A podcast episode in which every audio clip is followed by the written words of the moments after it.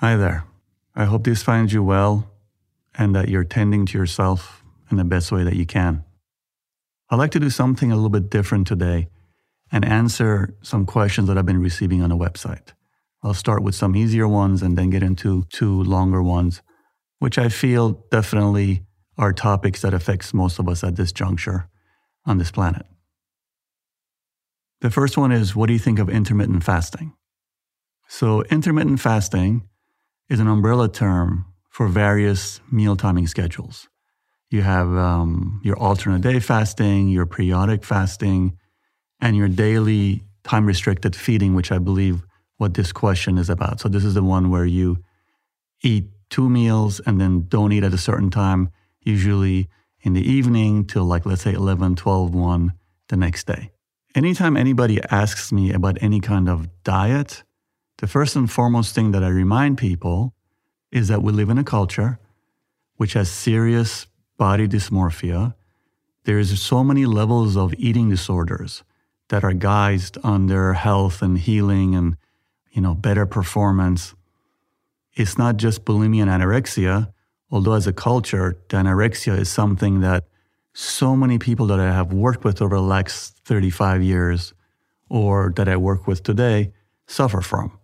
It doesn't have to be something that's in forefront of stuff we need to deal with, but certainly it's an issue in a culture that is so externally referent, where the human body has become a commodity. And we beat it and force it and do all kinds of really mean things to it without actually conscious awareness. So once we get that out of the way, we need to pay attention to what the reason for the fasting is. So many of us are dealing with metabolic issues. Diabetes is on the rise unbelievably. Fatty liver for people who don't even drink or have had hepatitis in the past or used hardcore drugs. It's really on the rise. And really, a major reason of it is a diet. So, if you're suffering from those things, any kind of metabolic issues, intermittent fastings can be helpful. Obviously, if you're not trained in it, I would do it with somebody who knows what they're doing. But you also have to understand, first and foremost, you got to stop eating shitty. You can't eat crap and then want to do something radical, which this actually is a kind of a radical thing. And I would also temper the amount of time that you do it, meaning, you know, do it a couple of weeks and see how you feel. Most of us are so disconnected also from how we feel that we can take these things and do them way, way longer than is necessary. Remember that if you're not eating and fasting for long periods of time, the body ends up burning muscle. So that's not a good thing. I do have a lot of patients that feel great from doing it. And my sense is, first of all, they start eating crap. They're actually not eating a lot of sugar or doing those kinds of things. So before one does something like this, I would say really pay attention to your diet. You can't eat really poorly and then try to fix it by doing something radical, although that's certainly the way our culture runs.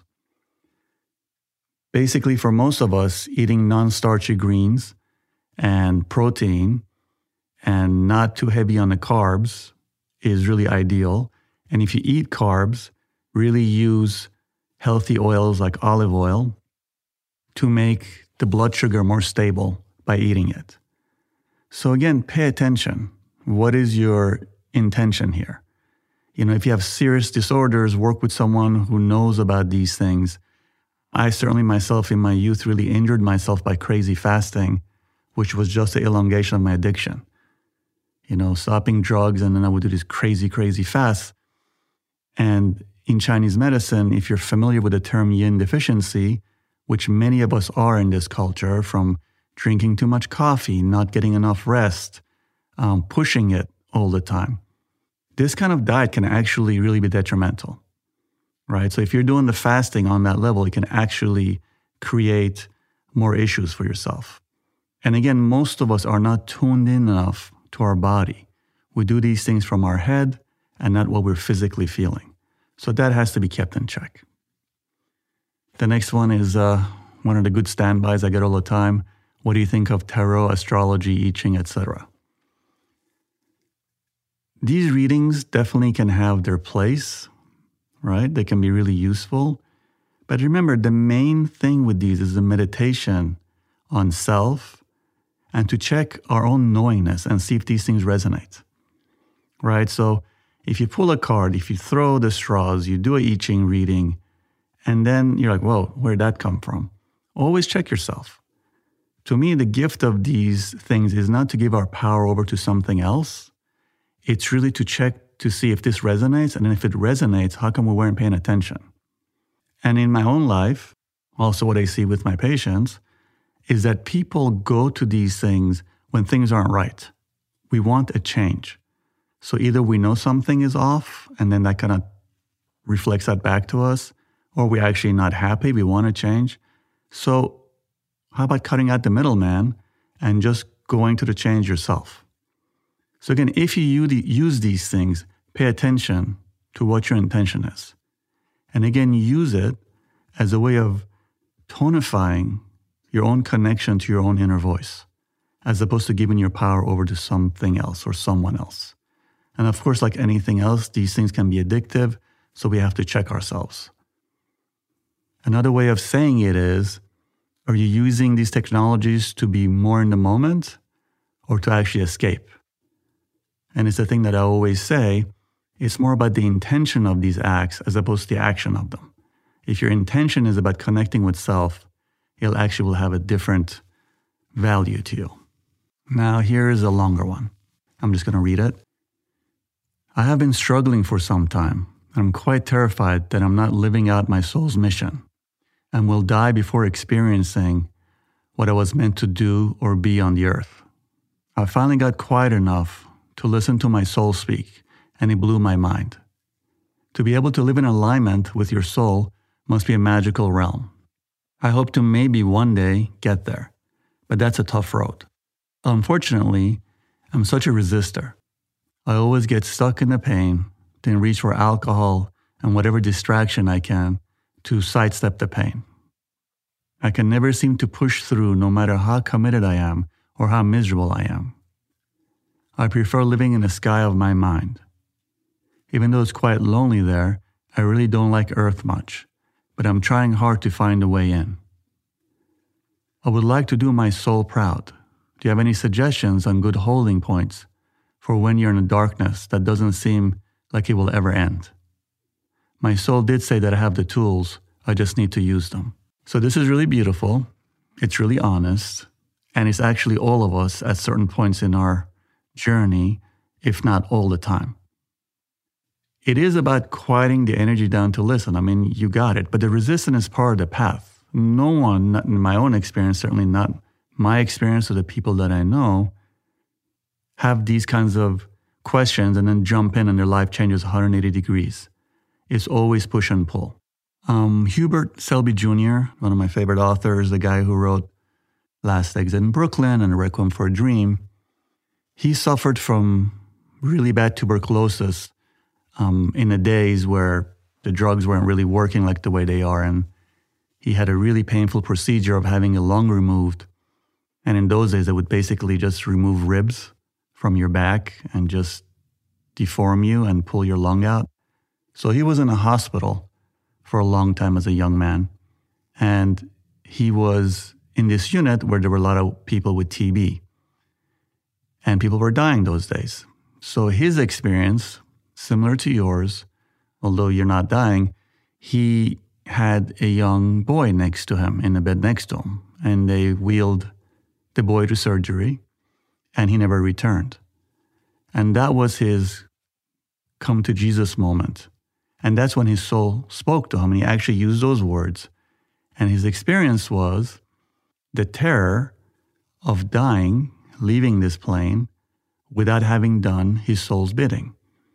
And that was the moment that actually really shook him. So some of us need that kind of intensity to wake up. For some of us, it's a slow nudging, it's more the latter for many of us. The way one can work with this is to quiet ourselves. Quiet ourselves a couple of minutes a day, the thing that I talk about over and over. So when your soul knocks on your door like that, there is no going back. But it's also not magical in that that happens and boom, you go away. If that was the case, every person who's done ayahuasca and DMT and ecstasy would be enlightened. The point is, those things are just little appetizers to whet your appetite, to feel what it's like to be aligned with your soul, right? And don't forget, we live in a culture that's hell bent on keeping us asleep. So part of it is we have to push against our own ego, which is totally frightened of this waking process. Part of it is we live in a culture that absolutely does not in any way want to support us because once you wake up, you're not the good consumer um, that you would be otherwise. So give yourself some time. Every day, give yourself five or 10 minutes before you reach for that alcohol, before you reach for whatever distraction, as you put it, which for most of us is our phones and the computer. You need to have a little bit of time to get quiet so you can hear that voice. That's the same for every person. We have to really pay attention to that. So, the good news here is that once your soul gets a hold of your attention, there's no going back. And I love this line. I hear this all the time. You know, I don't really want to be here. I don't want to really be here.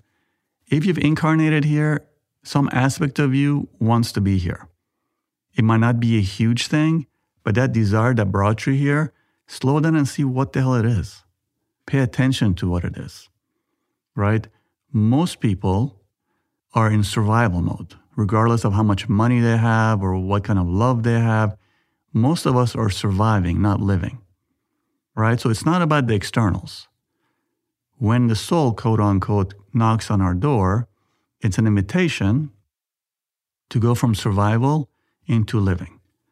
And the thing one has to remember is that it'll always be more peaceful and joyous, truly, but not in the way that we are told, right? We are in this, again, consumptive culture where the mode of awakening is really connected with like all this manifestation bullshit. You know, Hubert Selby Jr., so many of these people, Bukowski, these people who were not from the New Agey, but they were people who were true to themselves with all their wounding and their addictions. They weren't rich people. They didn't die rich people. They didn't die really famous people, not the way it is now. So understand that we don't have models for what this waking process is. And I think about this all the time as a guy who's been practicing for, you know, three and a half decades. It's unbelievable how much more difficult it has become to wake up because the noise is so loud. The fascism of this culture that we live in, which has become the world culture, is not only in political oppressions and prisons and all those horrible things and this great wealth divide, which of course it is, but it's also internal.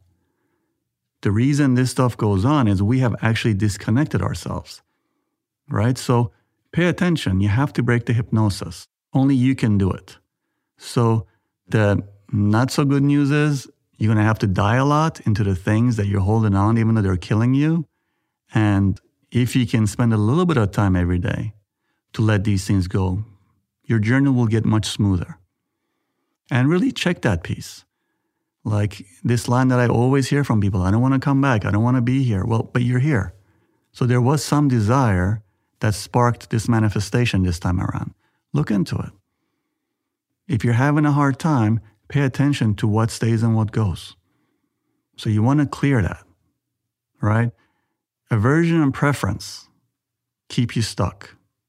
Your aversion towards things or your preference for things to be in a certain way means you're not paying attention. So to have that direct clarity of what's going on here? Why am I not wanting to be here. Pay attention to that.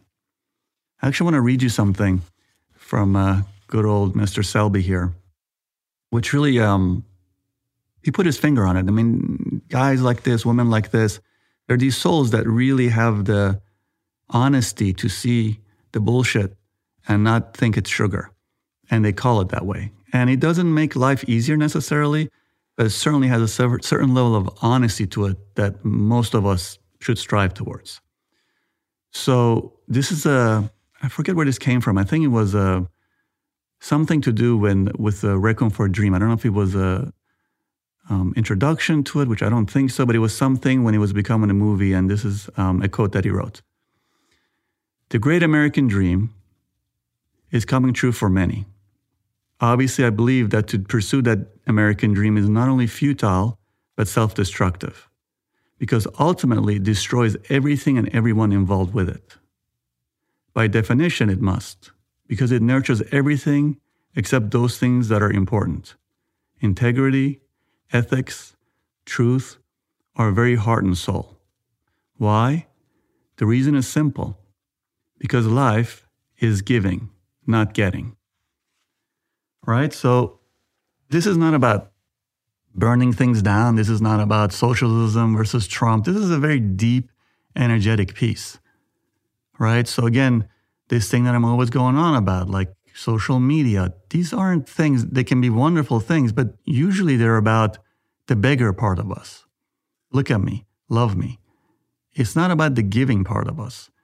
And my own experience of just as a human being being on this plane for so many decades is, you know, giving is the only thing that's going to bring some peace to your heart. Not codependent living, by giving, I mean actually loving yourself enough that you can actually love others the same way.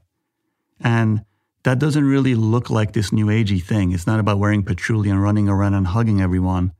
It's really about less of yourself, less of your false self, more of your real self, right? Um, this next question actually talks about the shadow part of that, which I actually I like, and I will talk, talk to you about that. Um, I hope that's clear. Question How do I bridge the act of cutting off toxic relationships that didn't serve my true self? I'm finding loving kindness to those who I don't like, those who hurt me, that I don't agree with.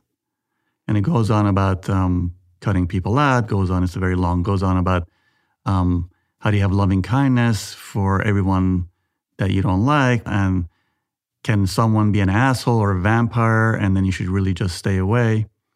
So, the gist of the whole thing is this person's trying will some kind of loving kindness. It's really important to take an honest inventory of where we're at. Right? People always talk to me about metta meditation, loving kindness meditation. Sometimes, rarely, that starts from an honest place. I really appreciate that exercise. I think it's powerful. God knows we can use more loving kindness. But you can't bypass the fact that when you're fucking pissed at someone, in your words, writer, that says someone's an asshole or a vampire. Yeah, assholes and vampires are real. What's an asshole? Someone who was really hurt so deeply that they hurt other people. Now, that's intellectual understanding. You can have a bodily felt sense of it. A vampire is the same way. An emotional vampire is someone who has not connected themselves to their source. So they want to vampire other people because they don't realize they have this massive ocean they can draw from. So they go to every little swimming pool, every little cup, stick their straw in it, and suck it out. So intellectual understanding of this doesn't make it easy. Doesn't mean you can hang around these people. It's absolutely fine to step back. One of the things when I get people, when I'm doing a session with them and they shit talk someone, I'm like, why are you in that relationship? First and foremost, step back, understand what you're getting out of it. Is it the joy? Is it negative pleasure? Do you enjoy being in this situation? What's the masochistic part? Step back. Then assess the situation. Is this someone they can be in relationship with? How deeply are you hurt? Take responsibility for your part, even if it's putting your head on the sidewalk as they steamroller over you. And then it's absolutely fine to step back.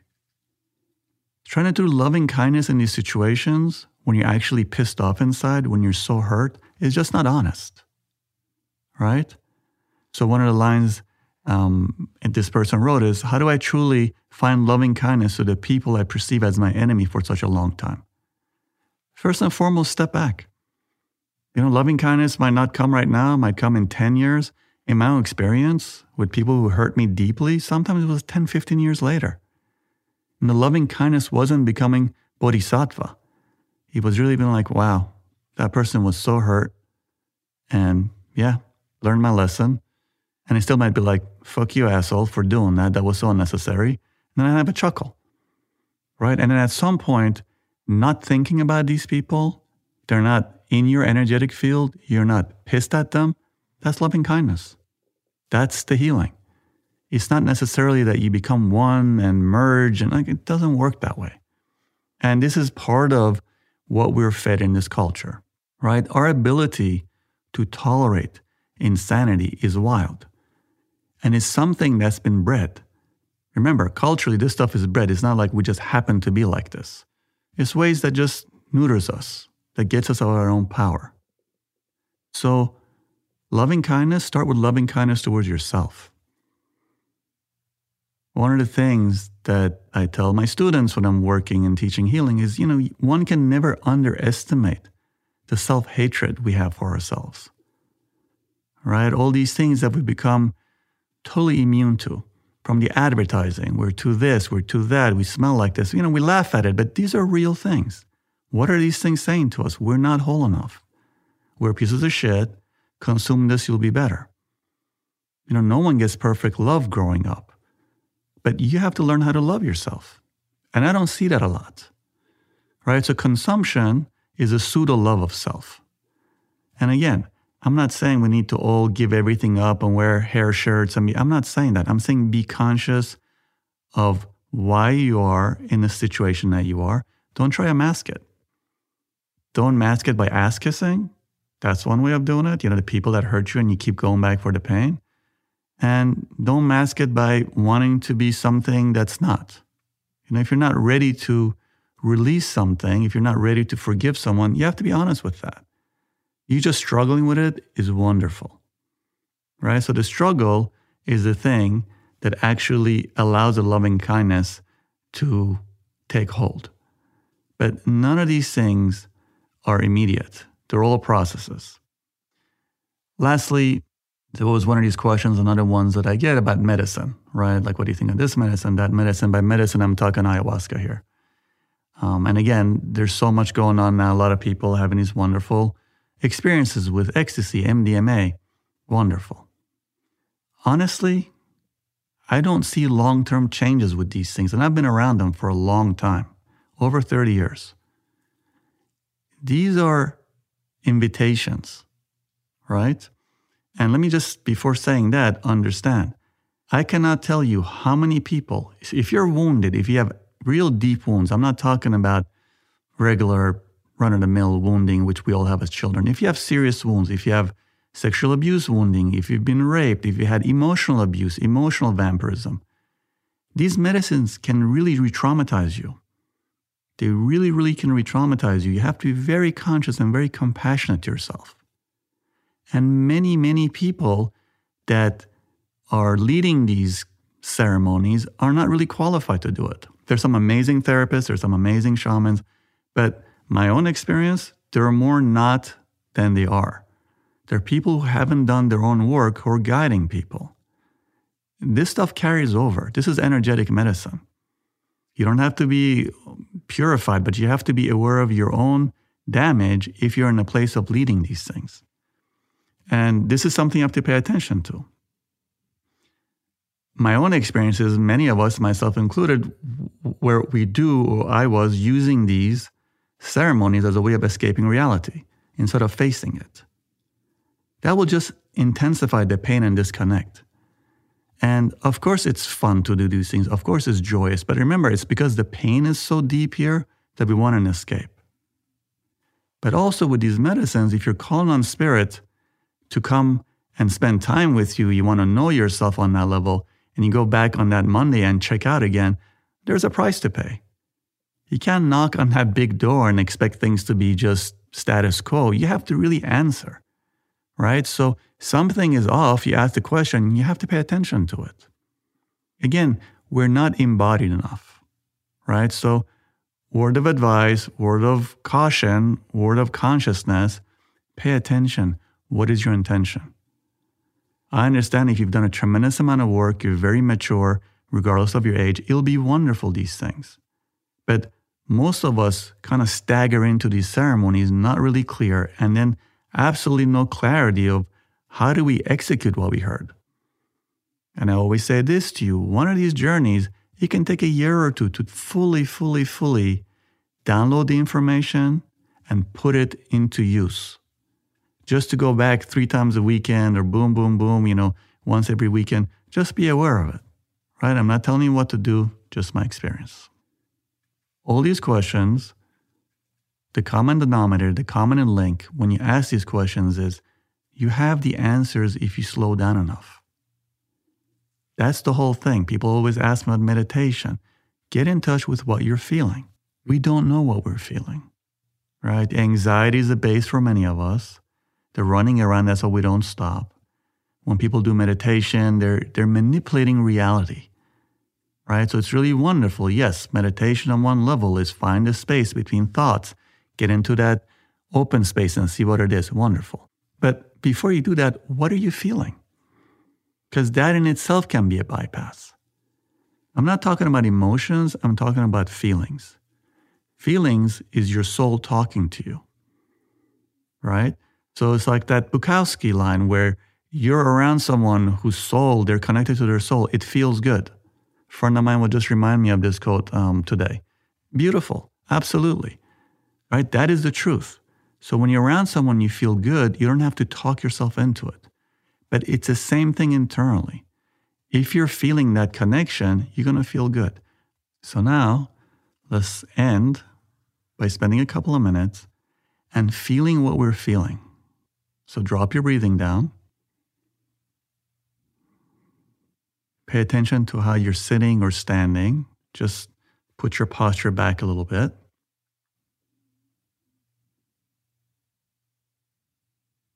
Tuck your chin a little bit, let it relax down. Open the back of your spine. Lift your head up a little bit just to elongate everything.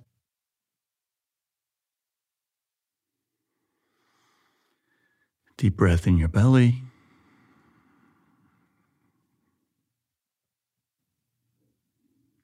Feel your hands, kinesthetically become aware of them. Feel your feet and really become aware of the space between the floor and your feet.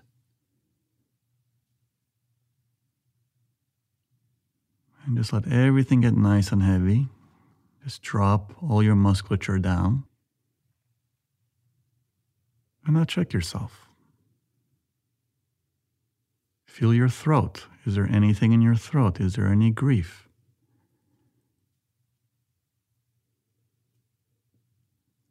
Feel your chest.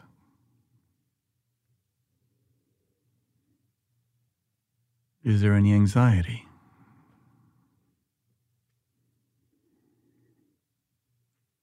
Feel your organ system. Is there any anger?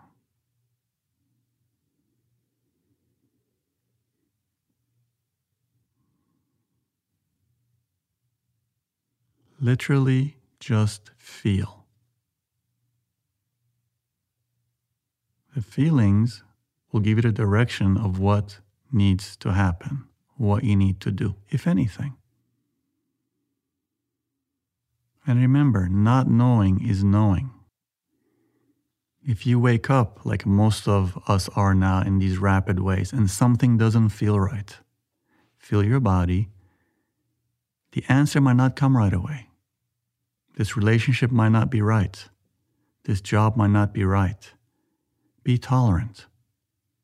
If you wait and pay attention, the steps get revealed one step at a time. The soul doesn't punk you. You don't get something that's not right and then just get abandoned there. But of course, none of us trust that, which is why we jump from one situation into a worse one because we don't have the patience or the knowingness to tolerate the not knowing. Not knowing is an answer. Yes is an answer. No is an answer. Not knowing is an answer. Learn to tolerate it. Literally, it'll get revealed to you one step at a time. If you don't wait, the ego will repeat the same thing in a different guise, usually a little bit darker. So then you have to go through it all over again anyway. So, this is loving kindness towards self just this moment of having this relationship. So, this moment in history we're in, the anesthesia is wearing off, and we're starting to see reality. It literally is like becoming sober. So, the numbness is wearing off. So, some of us right away want to go get some Procaine to numb everything because it's scary initially. But if you let it be, it actually gets easier. So, again, the answer to all these questions is this be in your body, learn to tolerate it, learn to listen to it, and let it guide you. It's always weird when the numbness comes off initially. It's just like sleeping on your hand and you wake up and like, oh my God, it's all tingly and weird. If you give it enough time, it goes away. You just have to learn to tolerate that discomfort till your hand starts feeling again. I send you lots of love. I hope this was helpful. We will speak soon.